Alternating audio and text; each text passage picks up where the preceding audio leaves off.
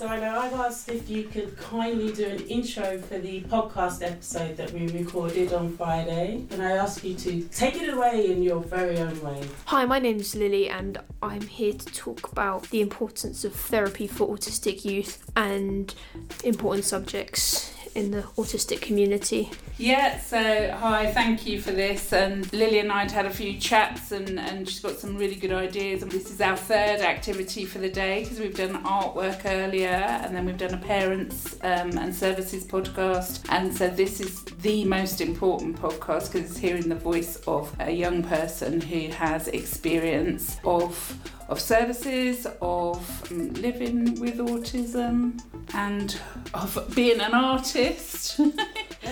and, and also experience of Bedford Open Door and our building and our counselling rooms and has lots of good ideas about how we could improve and amend things. So that's what we're going to have a chat about, if, if that's all right with you, Lily. Yeah. Yeah. Um, Just before we get into that, so we're here today. You, you've done some art therapy. Talk to me a little bit about that. How was today? well, I don't usually do that very often, so it's alright, I guess. It was alright, I guess. I don't really do it very often because I don't really do that sort of stuff in my school, do we? Or. No, no, but so today was a chance to do something a bit different, wasn't it? Yeah. And we talked about, we used hands as a sort of a theme really about what was helpful, helping hands and what might be, what might be in place to support you and what's good in one hand and what might be difficult or challenging in another hand. And also, you know, what might be missing and, and what might we need more of um, to support young people locally. So, Lily, as somebody that has had counselling, like you mentioned something as we came into the room, you were quite excited by the chairs. Yeah. What do you think?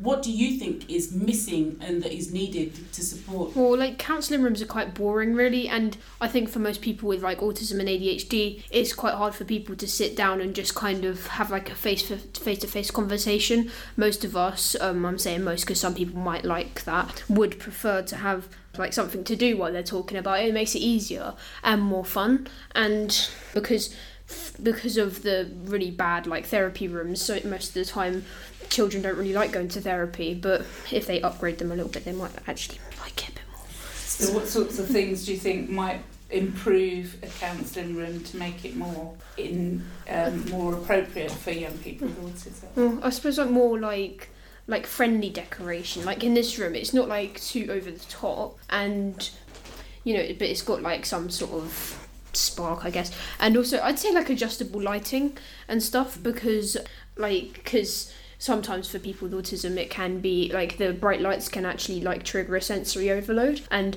like color changing lights are just pretty cool in general. They should have maybe like rocking chairs like the ones in this room right now because that's a big stim thing. And they should also have like sensory items things to like fidget and play with. Just got out a, little, a ball that we've got for you, for so I don't know. If you can have got two of those. No, you can't take those to, to the therapy room, so maybe, maybe, maybe uh, Bedford Open Door could invest in some of those. So Yeah, that's What- good. What would an ideal? You, you've named lots of things there, like sensory lighting and the rocking, the, the armchairs. What would an ideal therapy session or room, so a room, look, look like for you? What would be perfect for you? I suppose like options of things to do, but like not too many options, like maybe like two or three. Like so, like for example, in my when I used to go counselling in school, Sandy had a like like a sand thing, sand tray. Uh, she had like drawing, you know, stuff like that, because it was play therapy, wasn't it? Uh, so I guess it would probably have like comfortable chairs, and like maybe like a shelf of like things to do. I guess like sensory items and stuff. I guess. What about um, you mentioned before about the peanut? Um, Oh yeah, like um, oh what they called exercise balls, and like you can get special ones that are in sh- different shapes and stuff, and they have different textures on them as well. And I think they're quite good because, oh yeah, what body socks. They're- Body socks. What are they? Tell So, what is a body sock? I've never heard it's like um, it's like a small kind of like material, stretchable material sack thing that I don't know, hang out in it. Do they have them Would in you, your do, you, do, We do, used do, to. do you wear it? Yeah, yeah, you lit. Um, I'll, I'll get you'll up a have to- picture. You'll have to explain this to me. I'll, I'll get one to send you a picture of one. It's like it's like it's basically just like a big pouch, and you like you crawl inside it, Oh wow! and it's it's quite small, so it's like stretchy. So do you kind of have to kind of make your way in one end and out the like other? you, no, you pull it like on, and then like Oh. there's Velcro and stuff on it. It's, Is it like a thin sleeping bag Yeah. type thing? it's really weird. Yeah.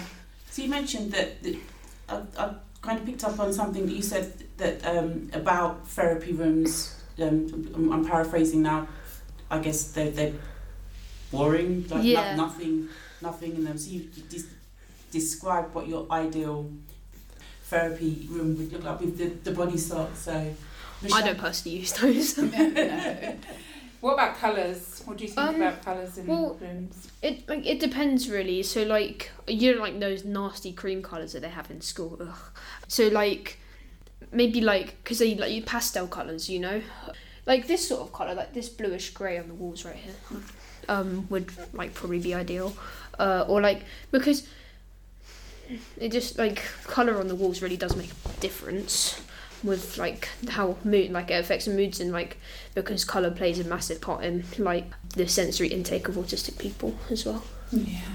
Yeah. What about plants? I'm sitting here looking at this. I think Fake they call plant. this. It's. I, I think it's real. Is it? Or is it fake? Yeah, it's fake. Wow, that's a good fake. It's a. Che- it looks like a cheese plant. I think that's what they call them, cheese plants. Okay. But they've got stencils on the wall that are similar. What do you think about that sort of thing? I think they should have like actual real plants because they. I think there's something that like the soil gives off that actually does like like set off a chemical in your brain that makes you happier. Oh, okay. Wow, I didn't know that. I'm doing I think so. I think it was about soil.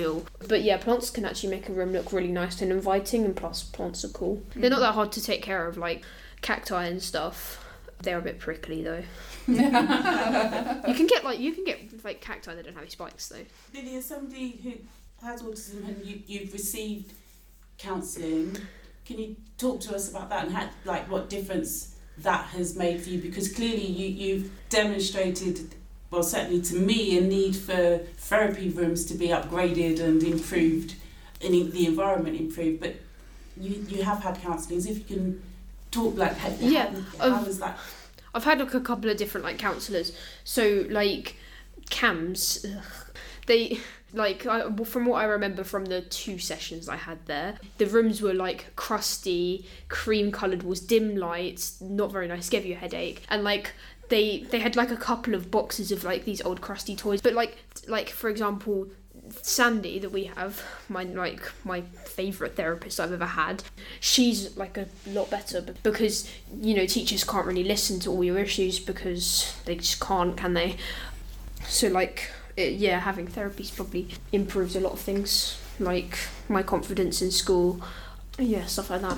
So a real, a real, real importance, and you just you said that you were at CAMHS and said like the environment had an impact on you even before you before you actually en- engaged or had any counselling.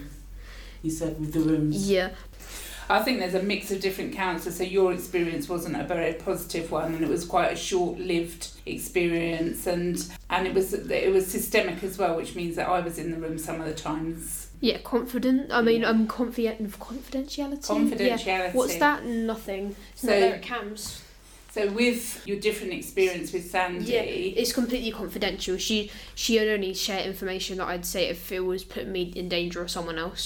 so that was all explained to you, but then you knew it was a safe space that was just for you to be able to explore. And I'm pretty sure she'd tell me if she was going to tell you something that I said. Yeah, she hasn't had the need to, which is good. Um, but it's good that you ha- it was clearly explained to you that about safeguarding and if it was needed. Yeah, that's something I never had with what's his name? Was his name like Let's not name him on the podcast.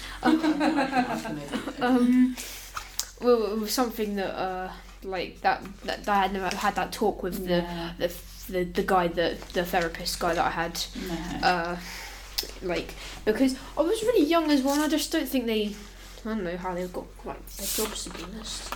So I've got a question for you. Um, so first, thank you so much for sharing. I just can't believe how much I'm learning today. So thank you very much. You've described the importance of the environment and the rooms, but then secondly, you've had an experience with CAMHS, that didn't quite go as well as it should have done. But can you describe like what would be your perfect counsellor? What should a good counsellor look like and do? So you we spoke about you spoke about confidentiality and I guess communication. Mm. But uh, what what does good counselling look like to you, Lily, as a thirteen year old with autism? I'd say instead of like um, them just being like a person you see, I'd like them to be more engaging and like treat you as a friend or even like a closer family member. They like treat you like um, you actually matter to them because that makes you feel more important and listened to. And they actually remember things you say to them in their last sessions. That's why I don't like it when like your therapist changes every week because that's just really bad. That does happen to some people. And I think they need to be like, I think they, they don't have to like, they, they they shouldn't like just listen and agree to everything you should say. Sometimes they need to disagree with things you say because um, sometimes people are wrong, aren't they? And they also need to um, they also need to give you like helpful advice um, because listening to all my problems isn't going to make the problems go away. So I think they also need experience as well, don't they? So So in terms of helpful advice, things like s- they, they strategies and things that you can do or um, you know draw on from you know if you find yourself in a challenging ex- um, experience that you've got sort of like a toolbox of things that your counsellors talk to you about that you could perhaps use if you're feeling anxious uh, breathing techniques and that sort of stuff breathing techniques. Never work. Okay they work for some people what, what, work, what works? What works best for you?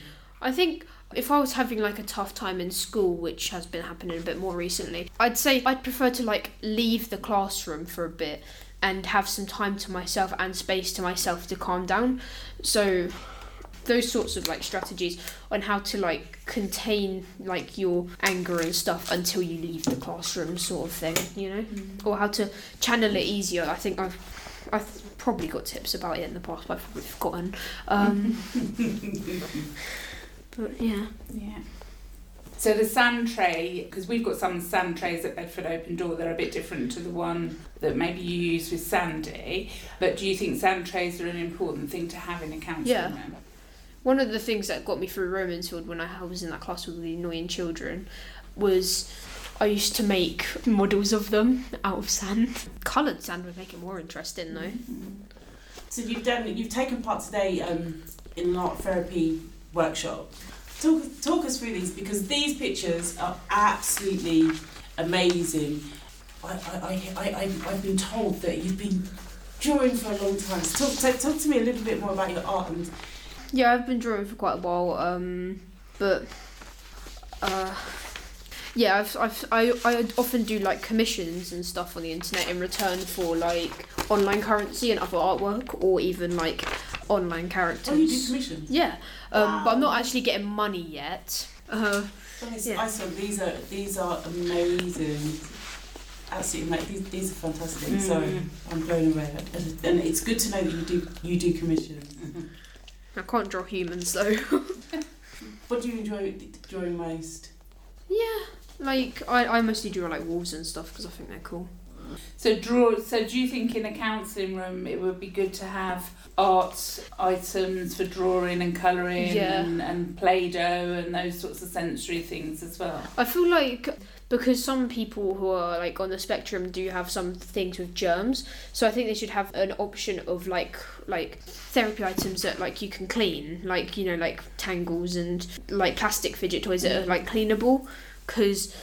To be honest, if I went into a therapy room and there was like slime and stuff to play with, I wouldn't touch it because I don't want grubby hands have been on there. Yeah, one of the things that we had to do at Bedford Open Door where, during when lockdown happened, um, in the first lockdown we couldn't do any face to face counselling, so we had time to think about how what do we do because we used to have pots of pens and pencils and paper in the room. So we decided that we would need to um, have individual bags for each young person so that they would have their own items so that when they came for their session each week they would have their own um, bag or box of items that they could then that would be stored safely and securely. So if they had a journal or um, a mindful colouring book or different pots of play-doh or whatever it was that, that was for them individually that it was just for them and it wasn't shared with anybody else. So that was part of COVID, but I think it's it's a bigger picture thing that we will keep on doing because it's important that people feel that you know that's their own personal things and that there is no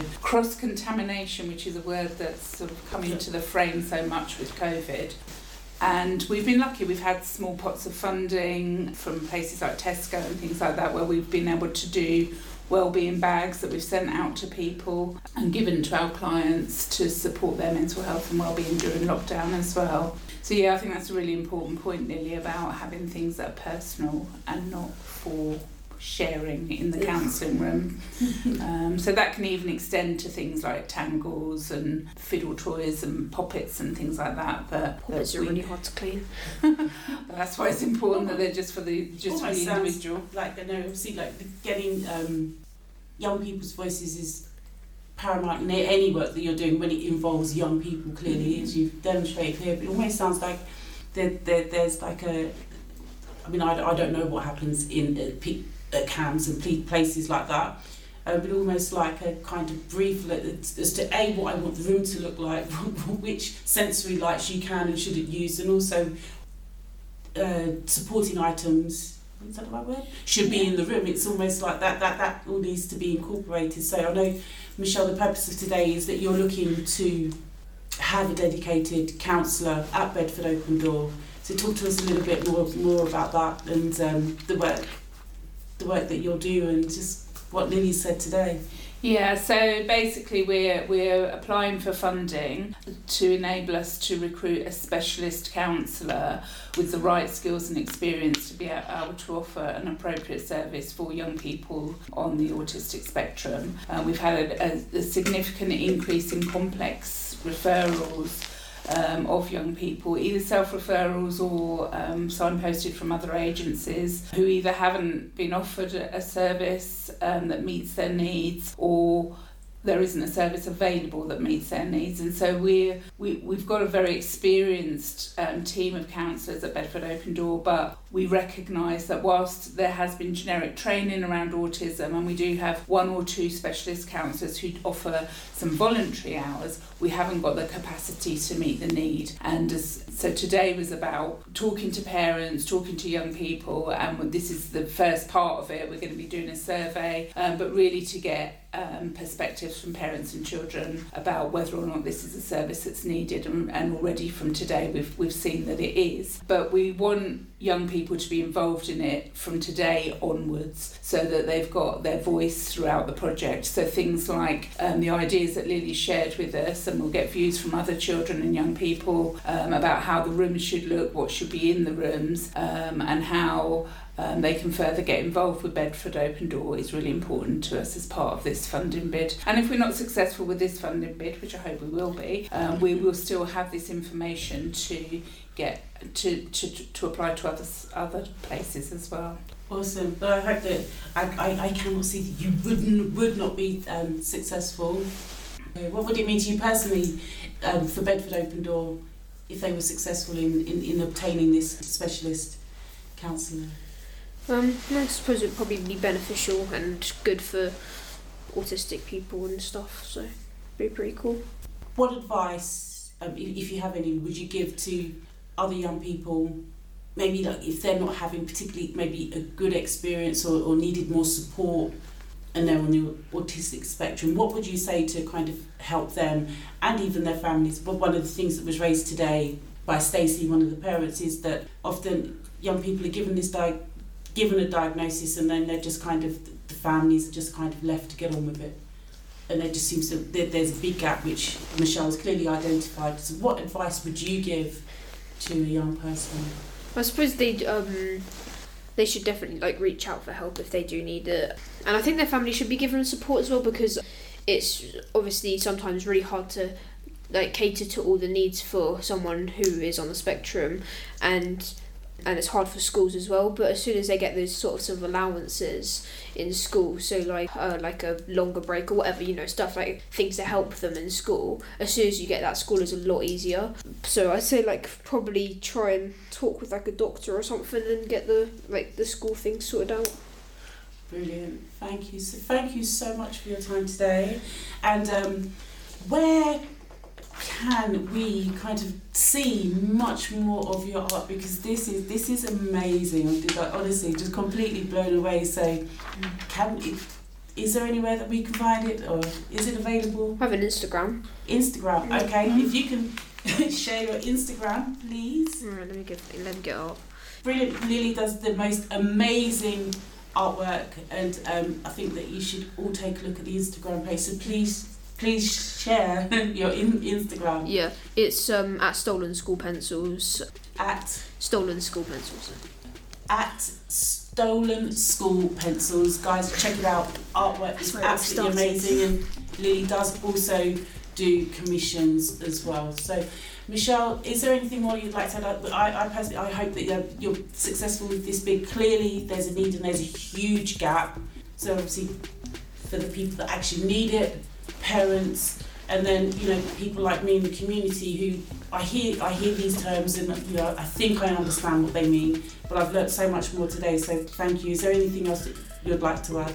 Yeah, I, ju- I just want to thank you for your time, Vanessa. It's been great working with Youth Voices, and we've done some bits of work together before with Bedford Open Door. And thank you, Lily, for, for sharing and, and giving your ideas and, and um, you know sharing some of your own experiences as well, because it's one thing coming from professionals and organisations, but the most important voice is the voice of young people, and and, and yours has been very articulate and, and well voiced today. So thank you. Okay, thank you for talking to us on the Youth Voices Connect podcast. And one of the things we always like to say is stay connected. Please follow Stolen School Pencils, Lily's artwork on Instagram. Take care. Thank you.